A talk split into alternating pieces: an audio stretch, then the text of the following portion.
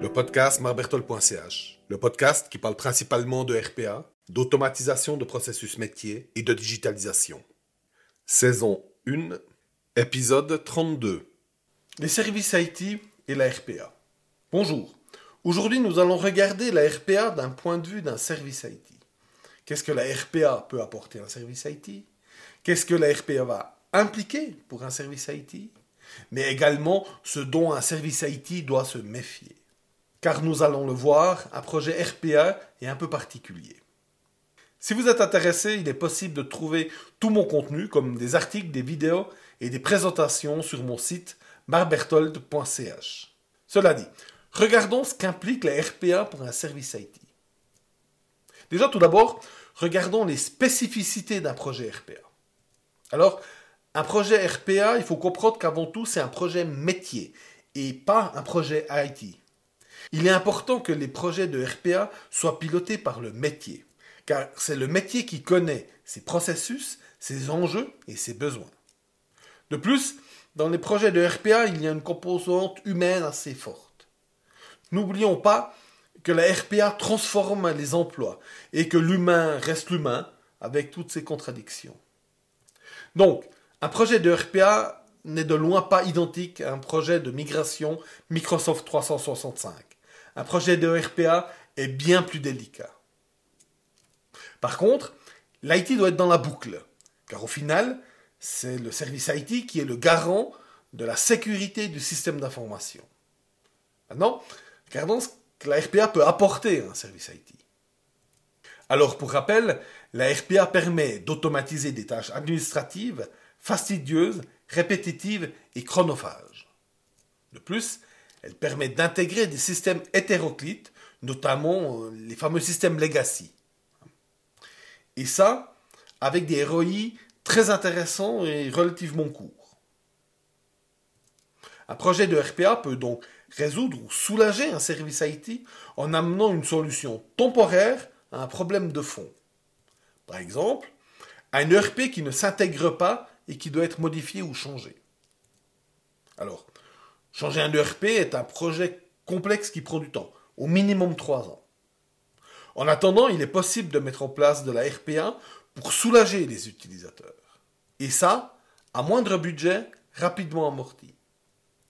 Ensuite, il suffit un petit peu de réflexion et ce genre d'exemples sont pléthores dans un système d'information qui a déjà atteint une certaine maturité. La R P A peut donc soulager un service I T dans certains projets en enlevant la pression subie par les utilisateurs, voire même la pression de temps qu'il y a. Maintenant, regardons ce qu'un projet de R P A implique pour les services I T. Alors, l'implication du service I T dépend fortement si le projet de R P A est externalisé ou non.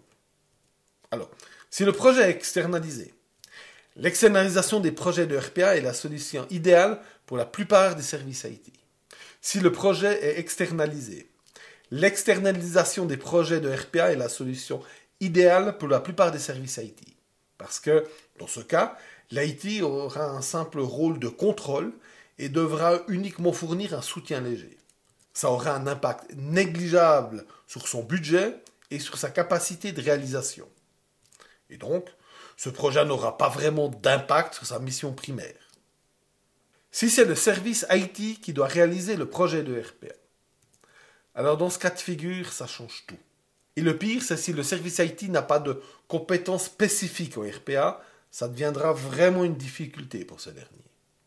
La mise en œuvre d'un projet de R P A avec succès n'est pas une chose qui est triviale et ne devrait pas être sous-estimée.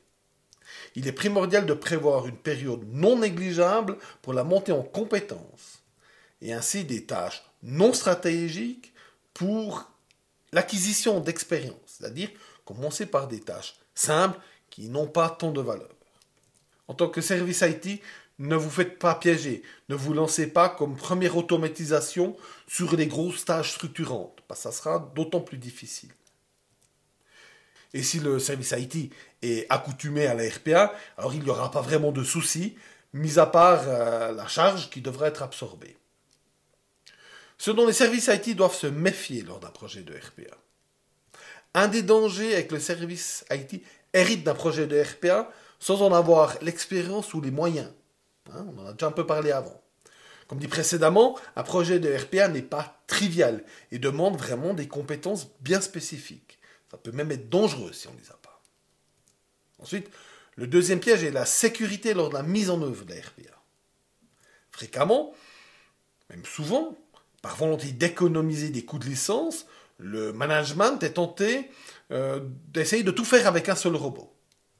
Et au fur et à mesure des automatisations, tous les droits de l'entreprise sont donnés à ce robot. Ce qui se transforme irrémédiablement en un désastre d'un point de vue sécurité de l'information.